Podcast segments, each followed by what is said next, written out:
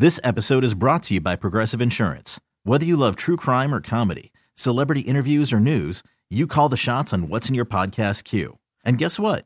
Now you can call them on your auto insurance too with the Name Your Price tool from Progressive.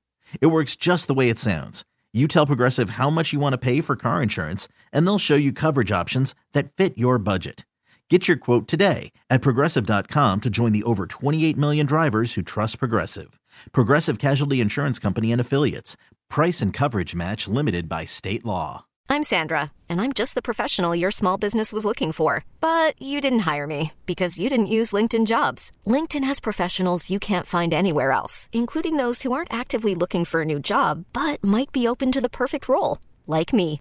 In a given month, over 70% of LinkedIn users don't visit other leading job sites. So if you're not looking on LinkedIn, you'll miss out on great candidates like Sandra. Start hiring professionals like a professional. Post your free job on LinkedIn.com slash recommend today. Good evening, everybody. How y'all doing? Week is winding down. For some of you, might be winding up. For me, it's winding down. Happy to have a weekend coming. It's been a very full week. Uh, it's been tough. A lot going on. You know, at times I have a little more resilience. I have a, a, a skill set, but uh, I'm kind of hitting the wall a little bit. Uh, missing my life in the way that it used to be but um, we're getting through. You know, uh, Netflix is uh, finally starting to put out some stuff that I find interesting. Usually, a lot of what these streaming services release just I'm not the exact population for them, but uh, things are changing. Uh, let's talk about mental health for a minute. You know, one of the things we need to be talking more about is the mental health of young individuals. They are struggling to live their lives. They're missing their friends. And uh, they're going to school, long hours, sitting in that one little chair, staring at the screen. It's hard for anyone, but especially children. So we got to give them a break because mental health matters more than knowing the capital of every state. Um, especially things that are Googleable. We don't really need to memorize. But um, yeah, let's be focusing on mental health. Mental health first. So that's your little daily reminder. Whenever something's being presented, ask yourself, what's the mental health impact of that? And guide yourself based on that decision making as much as possible when you can. That's what I try to do. When something's presented in whatever capacity, personally, professionally, I look at how it's going to impact my mental health. You know, we have nothing if we don't have that. Uh, talking also, though, more about mental health, frontline workers. Listen, y'all, I know you're physically drained. That's usually very obvious when people are looking at us, but our mental health and even us mental health frontline workers like myself, um, we're helping clients go through the same things we are actually going through. Usually, maybe we're in a different position from what our clients are going through, but right now we're also struggling with all the impacts of COVID and the political environment. So, just I empathize with you. I, I want to let you know you're seen. We also need to be over prioritizing our mental health. Please don't delete, I'm sorry, please do not deplete and exhaust yourself or get burnt out, you might need to shrink down how many clients you're seeing or the hours you're working, maybe bolster up your own self care. But I just want to remind you, you're trying to help people through the same thing you're struggling with, right? We're frontline workers, anyone in the mental health world, in whatever capacity that is. And also for those that are doctors and nurses, please do also consider your mental health. I know the long hours you're working, we are grateful for that. Finally, I'm seeing everyone starting to get the vaccines. That's awesome. So let's let's show up and get that needle and um, God, get our freaking lives back. I'm so ready. Um, this was a little bit of a happy surprise. Uh, Iran is moving to outlaw violence and harassment of women. What a beautiful way to move away from a, you know, somewhat of a traditionally misogynist or sexist culture. So they have their own emerging Me Too movement. And uh, finally, the public is really pushing forward on the horror over honor killings. And that's kind of what helped push through this government bill. Uh, but it still has to be adopted by the country's conservative parliament. But um, look, this deliberation they claim has been going on for over a decade. And Iran's government approved a bill on Sunday, this past Sunday, that criminalizes violence and sexual misconduct against women and specifies punishment for perpetrators. The decision to move ahead with the bill, which, if approved, will be the first law of its kind in Iran's penal system. Bam! That is good news. I hope the rest of the world is watching. We all need to be having things like that passed, especially in some of those more draconian, feminist, uh, uh anti-feminist, misogynist cultures. Well, now we have to just work on the gay rights. Um, gay individuals still in a lot of countries are um, persecuted for being gay. It's illegal to be gay. Some cultures deny that gay people even exist there. And um, so we got to get the gay rights going as well. Let's not forget about that. Our gay uh, family members, loved ones, and individuals out there need our care and support as well. Uh, check this one out. This is another interesting headline. The U.S. government will spend $500,000 to deep clean the White House after Dirty Trump vacates. Good. Can you get his uh, bigotry, racism, and homophobia cleaned out of there as well? You gotta, I hope they open all the windows, air that whole bad boy out. The stench the stench of uh, oppression and fascism is is deep deep into the fabrics and walls of the White House and its furniture. God bless. I saw pictures of some of the moving companies moving their stuff out. It's like, my God eager, eager and excited. Glad all of that is behind us in some ways. Curious to see what you know him and his family will do next. I mean, the stigma of being from that family is great. The PGA we talked about have dropped them. Uh, New York City as a state doesn't want to work with them. Uh, no one wants to have anything to do with them. One of Donald's biggest real estate partners will be dropping him ASAP. Uh, you saw we've talked about every single platform that wants nothing to do with him it's kind of what you do. It's called accountability. It's not cancel culture. It's literally called consequences and accountability. You know, uh, we don't want to give, you know, finance support or a microphone in any way to anyone who's a fascist like that. So it's part of kind of cleaning up the world. Uh, and finally, let's just end land on this whole social circle, uh, social circle shift. Sorry about it, y'all. Caffeine, getting tongue tied. Um, they're changing not a bad thing. And that's something I'm seeing more in my office. People coming in talking about, you know, a little bit of sadness at people they've drifted from, but also some excitement at the people they've gotten closer to or the new relationships that have developed. Because in this difficult time, it's really shifting what we're looking for from those in our lives and what we need. And, uh, you know, we're checking in more with those that are fun. We're checking in more with those that are maybe more vulnerable and, and emotionally available. And so it's kind of shifting. And we're going to come out of this maybe with the loss and gain of some new friendships. Don't panic. It's part of the process in general, but uh, COVID's really moved that around for us. So be open to that. All right, y'all. Um, coming up, we're going to be talking about habits and high achievers. Question of the night is up on our Loveline IG page. Weighing on that. Listening to Loveline. Coming up next, Dr. James Simmons to talk about COVID vaccination updates. All right, now let's go to our first guest, Dr. James Simmons. How are you? Welcome back to the show. Thank you very much. I am doing all right, Chris. How are you? All right. To be honest, you know, doing as best as I can, being honest with what my struggles are. Uh, you know, it's been a rough week. There, it's the intersection of a lot of different things, but uh, focusing on my self care, it's kind of all we can do right now, right? Absolutely, I agree. You know, working. I just came off of eight days in a row at the hospital. Uh, and so I, have been trying to be really forward and frank and honest about my mental health with folks as well. Like, I'm okay today. Some days I'm not. You know, you see a lot. You can only see so many people getting so sick for so long and unfortunately dying before, you know, it really takes a toll. That's real.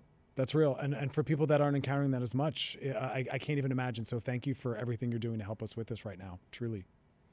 Um, of course, of course. So let's do some COVID updates. Uh, a lot of people have been made very anxious looking at all the stories about the UK strain. What is it we need to know, and what kind of perspective should we have on that? Yeah, you know, there's B1111, there's L452R. Just today, Cedar Sinai announced that there's a new strain in Southern California, which could be related to the surge of cases that we had here in Los Angeles County. That one's called Cal 20C. So you hear all these things, you hear all these numbers coming out, and they can be really scary. I think the most important thing to remember about this is that we are doing some fantastic genome sequencing on the virus to find these variants so that we can trace them better. Ultimately, this helps us slow down the virus and continue to make sure that the vaccine is going to work with these variants, which it's very, very important to note right now that even though the mutations of this virus are happening on that spike protein where the vaccinations work, we have all the evidence points to the fact that the vaccine will still continue to work against all of these variants so far. Okay. Thank you for saying that. I mean, that makes my anxiety levels drop because I think people read the headlines and they think, uh oh. And it's like, yes, however, what you just said. Good, good. Because I think part of the problem is when we talk about mental health, is people getting misinformation or not understanding the information. So, um, sticking with that, one of the things I'm hearing people talk about is can't wait to get the vaccine because then I can just do whatever I want. I can throw my mask away, hit those dance parties. Talk to us about what we need to know post vaccination about the possibility of infectiousness. Oh man, I want to go dancing too. I want to travel so much. It's killing me. It's it's tough. But we all have to continue to do our part. This is actually this is if you're a sports person, this is that analogy where that fourth quarter analogy. okay, in, you right? already lost Where- me. Did I lose you already? right. I'm trying to think of another. Use a food metaphor. I like food metaphors. Oh, okay, very good. So this is one of those where like uh, I'm trying trying to think of a good food metaphor for you to complete the dish, right? Sometimes you can make it and it looks great, but presentation is everything. So if you're going to present this meal to someone, how you plate it, the garnishes that go with it can really just top it off. We're there. We are close with the light at the end of the tunnel. So, for those of you getting vaccinated right away, hopefully everyone's going to get vaccinated soon, but I know it's taking a while you still have to wear your masks. And here's why because we know that the data is overwhelmingly positive that this protects you from getting very sick with coronavirus if you get vaccinated. What we don't know yet is how contagious would you be if you're fully vaccinated and you get coronavirus? But then, are you still contagious to others? We don't fully know that yet. So, you can get totally vaccinated. You might even get coronavirus. You're likely not going to get very sick from it because you've been vaccinated, but you still might be able to pass it on to others. So, no kikiing, no big dance parties as much as we want to, not yet until everybody gets vaccinated. Okay, thank you for clarifying that because I think that's what made me nervous when I was looking at the research is people thinking I get my second shot and I'm good to go and it's like, well, hold on. No, you still have to follow some of those precautions. So, are you so does that basically mean though then we have to reach a certain level of vaccination for us to be able to return? Like what is the goal line that we're trying to get to? Sure. So everyone's been talking about this this uh, term herd immunity for a really long time, right? Well, that herd immunity place happens somewhere, depends on who you ask, between about 65 and 75 percent of all individuals. I'm talking like across the globe. Have either been vaccinated against COVID 19 or have been exposed to it. So then their body knows how to react to it. So it's a combination of individuals who have gotten COVID 19 and recovered from it. So their body knows how to react to it and other individuals who have been vaccinated. When we get to, let's say, to be safe, somewhere around 75% of the entire globe reaches that, we hit this herd immunity place where the virus just can't live anymore. I mean, viruses don't live, but it just doesn't have vectors anymore. It starts to die off. We're still a very long way away from that right now. Womp womp, but good to know. Truly. womp womp, yeah. And then, unfortunately, there's now something else emerging called post COVID syndrome. What does that mean? Yeah, so you're seeing cases of this all over the world right now. In fact, there are hospital systems in New York that have opened post COVID syndrome or the Center for Post COVID Care. It's because people might get sick from COVID. They get over that acute phase, those couple of weeks where you just really feel awful. But then there are signs and symptoms that linger on for a really long time. People talk about this really, really intense fatigue. Uh, that it's difficult for them to even get out of bed to go back to working out like they used to. There's a brain fog associated with this that is uh, reported almost across the board. There are other, you know, muscle pains, nerve pains that happen, all these different things that are directly related to COVID and its horrible effects on the body that linger in people now for months and months after they got over sort of that acute phase. So even if you're young and healthy and you're like, I'll be fine, I don't, you know, I can get COVID, I'm strong, I'm fine. First of all, we're finding lots of younger people are getting sick and dying from this, unfortunately. And second of all, even if you do get over it, there's the potential that you might have long term symptoms. All right. So we got to still keep, protecting ourselves and protecting those around us, right? Because it's not just looking out for ourselves. We're also trying to build in that keyword empathy and worry about how we're impacting others. Dr. James Simmons, thank you so much for being a part of our show.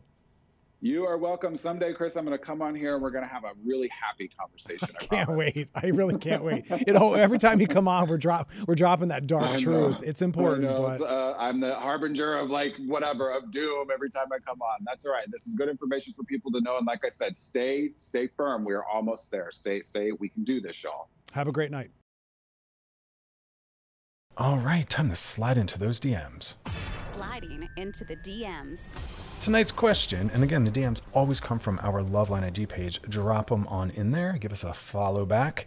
Uh, this tonight's question says, "Hey, Dr. Chris, I'm kind of curious as to what you thought about social media dating sites and the best way to present yourself on them. Like, what kind of bio, what kind of photos? I just got out of a 10 year relationship and I'm new to this. Ooh, the world has changed. You said your name was Richie there. Your name is, the world has changed, Richie. So uh, get excited and curious. I want to start that way. Whenever someone's re entering the dating world and wants to use the apps, I always say stay curious because if you enter it with this like goal, it can burn you out and they can burn you out anyway because you're to have to get familiar with putting a lot of time energy in you're to have to get familiar with a lot of disappointment and really crappy behavior and uh, you have to check in on burnout i mean that's the first point like uh, burnout dating at burnout is real you got to check in with yourself. How you feel before you're getting on, how do you feel while on, and how do you feel after you were on? And it should be good or neutral. But if you're in a bad mood, don't go on because you there's so many triggers on there. Only go on when you're in a good mood, when you're curious and you're excited and you want to just connect and see what's going on. But don't go on there pressurized like I need to find a boyfriend or girlfriend today. No, it doesn't work like that. You have to go on because you're curious to see who you can encounter and what kind of conversation you can have. But if you feel bad before, don't go on. And if while you're on you start to feel bad because of disappointment or people's bad behavior, log off. That's your mental health. And we're not on there to make our mental health tank, and we're not on there to feel worse. And if after being on you feel bad, maybe it's time to take some time off. It's okay. So that's called dating at burnout, where we need to check in with ourselves. Um, so do that having said that, I'm a big fan because, especially right now, people want love and attention, and also because we can access people that we wouldn't normally bump into in our general lives. So I love it. And even when you're not actively on there, you're still on there, and people can match with you and send you messages. But you got to put the time in. So you do have to be willing, if you're serious, to check it every single day because it's a numbers game, and people are talking to multiple people. And a sign of interest is really being consistent and reliable. Hear that again consistent and reliable. You're not leaving messages hanging, you're not responding to a comment a, a week later, days later, that person's moved on. And so take it seriously. People I'm working with that are really committed, I have them checking it uh, a couple times a day. I know, but that's part of really wanting this. But uh, it's not a good sign to most people on there if you're not really reliable or consistent. And then if you meet someone that you're interested in, try to get their number and take it offline as soon as possible. Interested people like signs of interest. And if they like you, they'll be complimented that you want their number and to take it offline. And then I also say get on FaceTime before you go on a date. It's a powerful pre date. It is a date, and it's a good way to know whether or not the chemistry's there in a way that you can't tell by just texting or picture exchange. Get on FaceTime or at least the phone before you go on a date and do that to make sure you want a date. You'll know right away, FaceTime you're on the phone, whether or not you want to go have coffee or go for a walk with them. If it's hard to get through that FaceTime or that phone call, then it's a sign probably not a match. So that's always what I say. So I love the apps. Now, as far as photos and bio, photos should really honestly reflect who you are and what parts of yourself you want to market. If you're a party person, sure, put tons of po- photos of you at parties with booze. But if you're not, don't do that because people will see that and be like, ah, I don't feel comfortable consciously or unconsciously if they see signs of a lifestyle that they don't have an interest in or don't feel part of or want to be part of. So make sure you look at your photos and each photo say to yourself, what am I marketing about myself or my life in this photo? And is that true and accurate? And if so, cool. But if not, don't. Because that's some of the work I'll do with my clients. I'll look at their photos and I'll say, wow, you really present yourself as athletic, but you, you aren't and don't want to do that. like remove those activity based photos. And same thing with your bio. Be honest with who you are so that people can look for key terms that they can connect to but also be a little more open because we never know what these key terms look like in reality for you. And people make a lot of assumptions. So it's like, on one hand, you do want to talk openly and honestly about yourself, but then you don't want to be too specific because that can turn people off. So be a person while on there. Don't be completely vague, right? But leave room for conversation and uh, put in there the parts of yourself about what you're interested in so people can find commonality because that's usually how they start conversations. So good luck and let me know how it goes.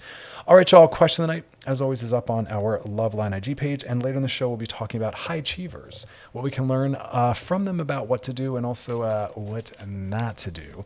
And then, of course, as always, we'll be closing out the show with some DMs. If you have a DM for us, drop it on our Loveline IG page. Whatever you're thinking, someone else is worrying about it, curious about it, helps us all. Uh, always confidential and anonymous. And if you want to check out past episodes, wearechannelq.com is the place to go. You're listening to Loveline with Dr. Chris on the new Channel Q and radio.com. We'll be right back with Heather McPherson to talk more about drugs and alcohol and coping mechanisms.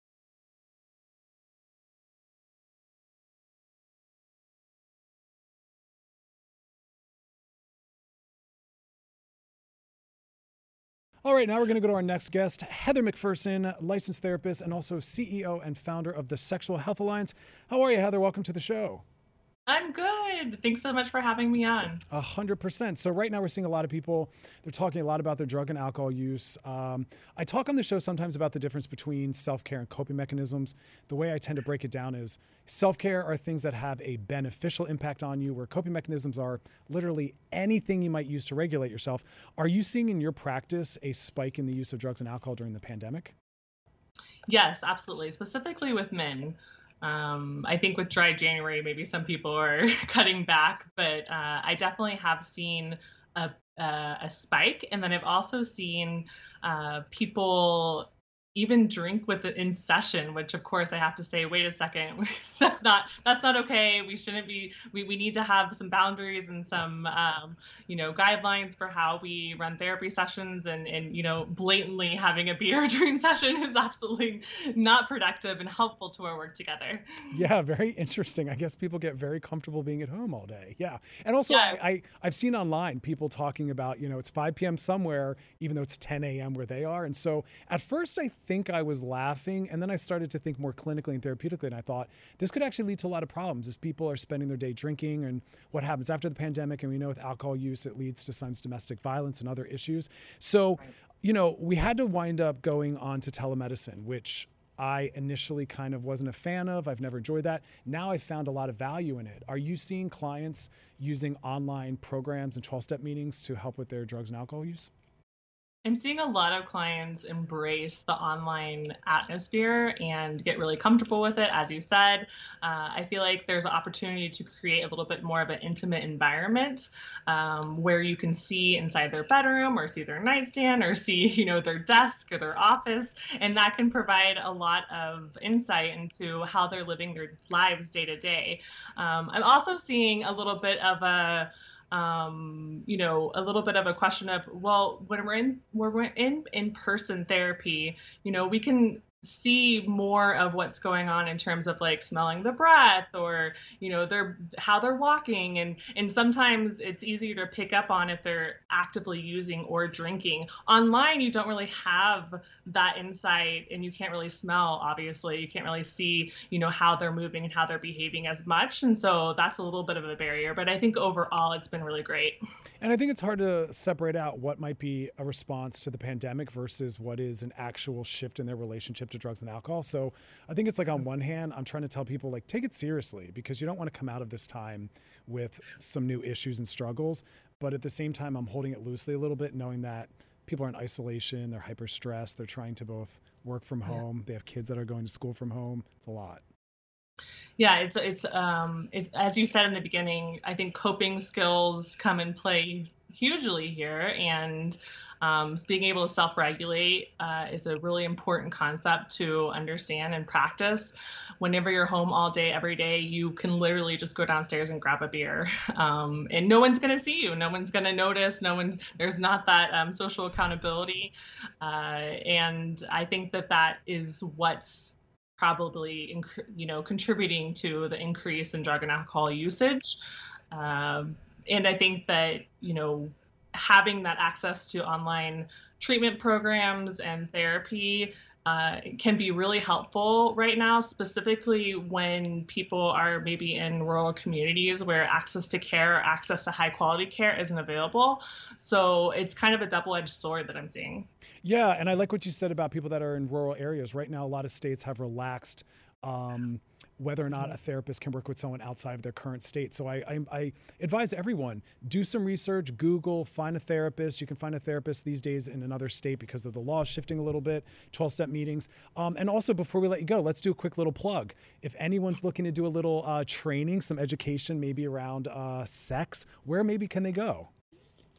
Well, that would be sexualhealthalliance.com. We have full online training programs and sex therapy, coaching, educator, and counselors. So medical providers and um, therapists and coaches all like can get um, uh, fully trained online 100% for the next year through sexualhealthalliance.com. Bam. Heather McPherson, thank you so much for being a part of our show. Thanks so much for having me. And you can catch more of Dr. James Simmons and Heather McPherson on our Instagram at Loveline or catch our Loveline podcast on the radio.com app. All righty, we're back. now listen, remember, going through a rough time, the intersection of so many different forces. It's so fascinating. I don't think I've ever been in a time that I can think of where so many different levels um, kind of getting woven into our lives, complexifying. And remember, I've said this multiple times, and I, I want to lovingly remind everyone, and this is a path to freedom and, and ease and mental health is remember, we're dropping the bar down, right? We're doing 60% max. We're, we're, we're letting ourselves give, a, give ourselves a little bit of a break. Now, what I'm seeing coming into my office clinically, though, is that is often very difficult for high achievers. Now, before we even get into that, just the American value system is very much rooted in our success being tied to how productive we are, consumerism, how many things do we have? We're always about overcoming, fixing, and and it's okay for us to say eh, we're not able to really overcome this. We're kind of just getting through. We're getting by. So we all need to make sure we're not getting tied to this idea that we should be optimal optimizing at all times and optimizing everything. Nah just be real. That's mental health. Being authentic. Being honest to where you're at. Not always pushing. Not always needing to be resilient or or optimizing your time or your energy. Nope. Sometimes we need to just chill out. And sometimes we need to reprioritize rest self-care and pleasure. I saw a really powerful documentary and it was comparing a very different culture from ours. And in that culture, and I don't really want to call out the culture because it's it's a little bit of a stereotype, but I'm going to talk about it more in an archetype, right? A symbolic, a symbolic representation of just other, and um, this culture was so rooted in people working, my God, I think they were saying 12 hour days, sometimes only one or two days off a week, and that was valued, and they saw Americans as lazy. And this is not a pro American uh, conversation, trust me. I'm very embarrassed by the American culture, and I think we have things backwards. Um, but what I did value is that here in America, we want to see our families. We want to have downtime. We want to and pleasure. We want to travel. We're not just on this planet to just work um, we're here for other things. And i love that. I don't want us to have more more longer hours. I want us to do the opposite four day work weeks six to four day work hours. Children having more than only two days off a week. That is not balance. Working five having two off and in those two you're doing laundry or cleaning grocery shopping? No way. And so high achievers really struggle with that. And we need to be zeroing in on kind of making the new year a shift in that right? Um, because I want us to spend the new year not doing a new us as much as I want to spend the new year going back to who we really are. And who we really are is different than who we've been. Um, we have to learn how to say no, and that's something that high achievers really struggle with uh, within our culture and within other cultures. Is always wanting to be available, always wanting to be seen as a team player, always saying yes. But mental health means sometimes saying, "Yeah, I'm going to let you down. Unfortunately, I have to disappoint you and say no. I have to take care of myself. It's okay to do that. That's a sign of mental health. When I see someone letting me down, disappointing me in service of self care, I go, "Wow, thank you for taking care of yourself." You don't really hear that. Usually people say, ah, you're not a team player. You're not really my friend. Or you really care about me. Let's instead translate that to, thank you for taking care of yourself. That's really inspiring. I'm glad you did that. Unfortunately, I now have to go find someone else to help me, but I value that you were willing to if you could. We have to be, we have to think more in those terms. So be willing to hear no, be willing to say no. That's about having good boundaries, right? That's self care. People that are without boundaries and never say no, that is not a positive attribute you get run ragged, you get burnt out, you're depleted, you're tired, but that's also not very reliable, right? Also, asking for help, letting others know that you can't do everything. Sometimes you can, sometimes you can't. Sometimes you need to ask for more help because of something that's going on in your life. We can't expect the same thing from everyone. Everyone has different needs, and everything's happening within a different context for everyone. So it can't be, oh, well, they were able to do that. Great. I'm not them. They're not up against what I'm up against. You know, and I see that in my own life. There's tons of people that are able to do lots of things. I have a very busy schedule. And so often I'm not as available as others. And they'll say, well, everyone has a busy schedule. Well, no, they don't actually. Some people's are lighter, and a busy schedule means different things to different people. But we have to sometimes be willing to say that doesn't fit into what's going on in my life. We have to be able to do that. We also have to not compare ourselves to other successful people. And there's some mindsets, and there's some people in the coaching world that do say that. Well, this is how this person did that. I'm not that person, though. they didn't have two kids. They didn't have college loans to pay off. They didn't have three careers going at one time. They didn't have social anxiety. They didn't have depression, right? We cannot expect the same thing from ourselves just because someone else was able to do something. It doesn't work like that. Everyone should have different expectations because everyone has different needs, right? We're allowed we're allowed to have our needs and the bar and expectations set based on who we are, right? Because our achievements should not be tied to our worth right? And that's what happens. If people go through a period of time where they need to say no more or set more boundaries, and so they're not accumulating as much or they're not as productive, then they feel not as great. I know I personally struggle sometimes when I take a day off to do nothing. It feels off to me to take a day off. And I realize, oh my God, I've internalized capitalism. I've internalized that my day should be filled with productivity based things. And yet, rest is productive. It's healing, it's regenerative. It's also where creativity can spring. And even if none of those things happen, it still has worth, meaning, and value. And so that's kind of the call to action for the new year is let's get outside of this mindset that we always have to be productive, you know, and not being so high achieving. And I'm not saying that we just let go of all of our dreams, hopes, and what we're working towards. That can coexist. But that's the difficulty. Some people don't realize that, but it can. And that's the challenge. But we want to start to normalize these things. It's fascinating to watch how some people can't handle being told no or having boundaries set right? It's also a red flag in a relationship as you're early dating. Can this person handle being let down and disappointed? Same thing with your children. Raise them in a way where they can handle that. It's an important part of parenting is letting your kids down and disappointing them and letting them know that doesn't mean I don't love you. And that doesn't mean that you can't rely upon me, but there will be times where I do need to do that. It's in those ruptures, right, with our children, our parents, our loved ones, that uh, trust is actually built, you know, because you still see that we will be here next time and I'm loving you and caring for you even while setting a boundary. It's a difficult lesson, but uh, it's part of mental health. Um, question of the night. It's up on our Loveline IG page in the stories, and then we'll be closing out the show with some DMs. And if you want to check out past Loveline episodes, you can go over to wearechannelq.com. Uh, they're all over there. And while you're there, might as well check out some of the other great shows that we got for you. Do a little wandering. Um, all right, y'all, you listen to Loveline with Dr. Chris, and that's on the new channel Q and on radio.com. All right, we're back. And uh, before we get to the question of the night, I wanted to just share this article. This is HuffPo talking about women leaning in and loving their gray hair. Uh, men as well. I don't know why this article is only about females, but uh, everyone I'm seeing on Facebook and Instagram, their hair's grown in. They're letting the natural colors come through. It's not cut, it's not colored, it's not styled. I love it. It's authentic, it's honest, it's liberated. People aren't feeling like they need to always be desirable or attractive.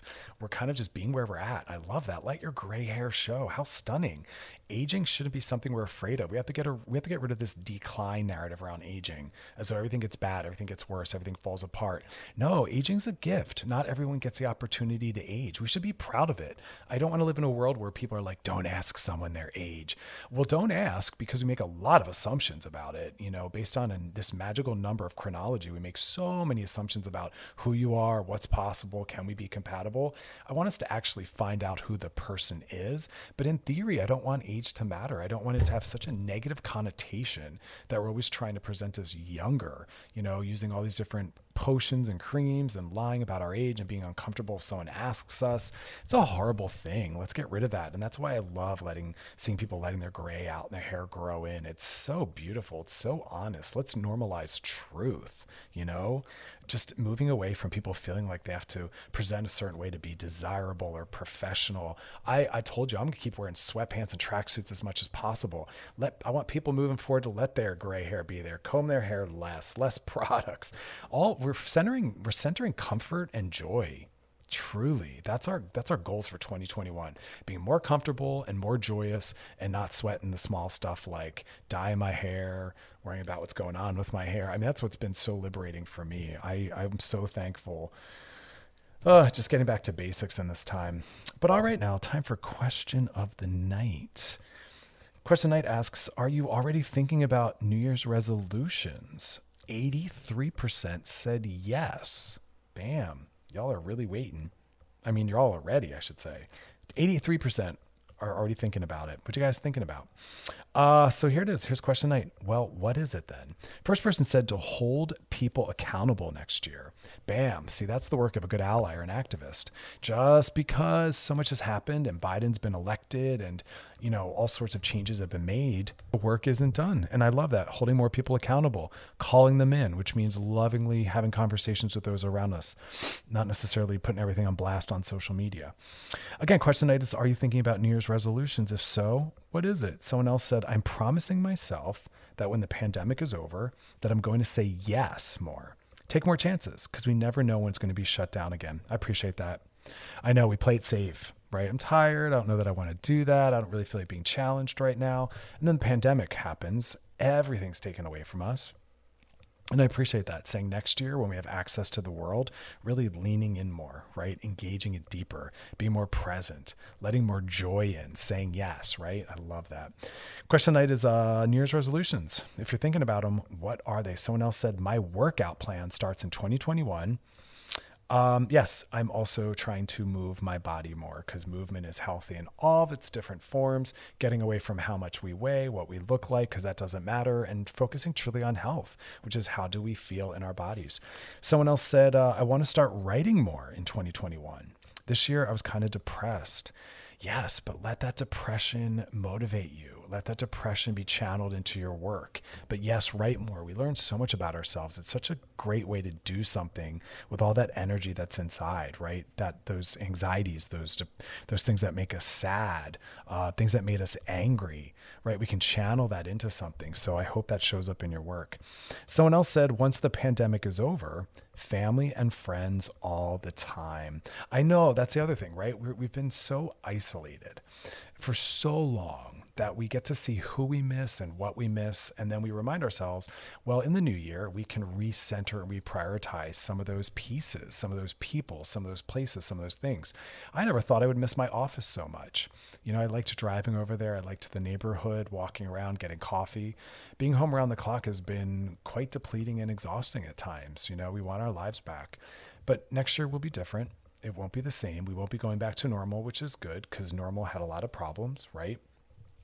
But we can start to decide what do we want to take with us into next year? What parts of ourselves do we want to leave behind? What do we want to see new and different? You know, there's always the ability for some change. So look at different domains of your life. And where do you want to challenge yourself? Where do you want to grow and expand?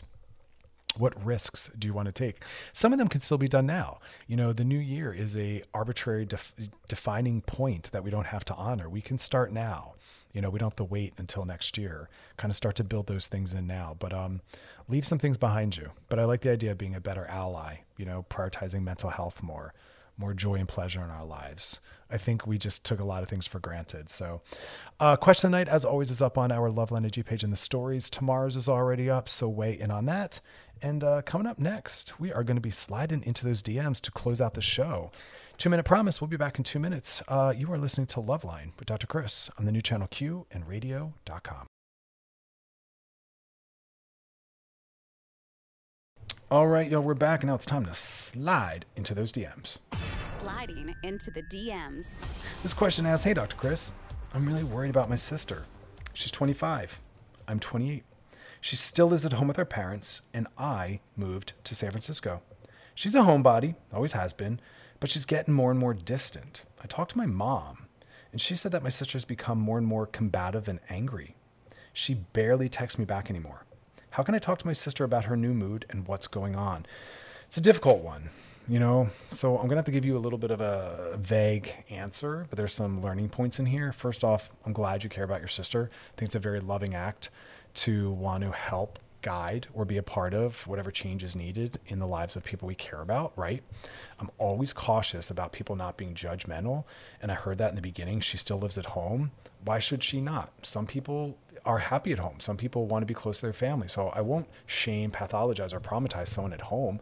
I don't agree that it has to be a sign of maturity to move out. That's not in the cards for everyone. And more and more millennials and younger people are living with their family. And that's a sign of the systems. It's hard to get a job education is expensive and it's very hard to afford an apartment. Most cities, people cannot get an apartment off of minimum wage. And so living at home is an important part of some people's process. And so it's okay to live at home. We need to really normalize that you're allowed to live however you want.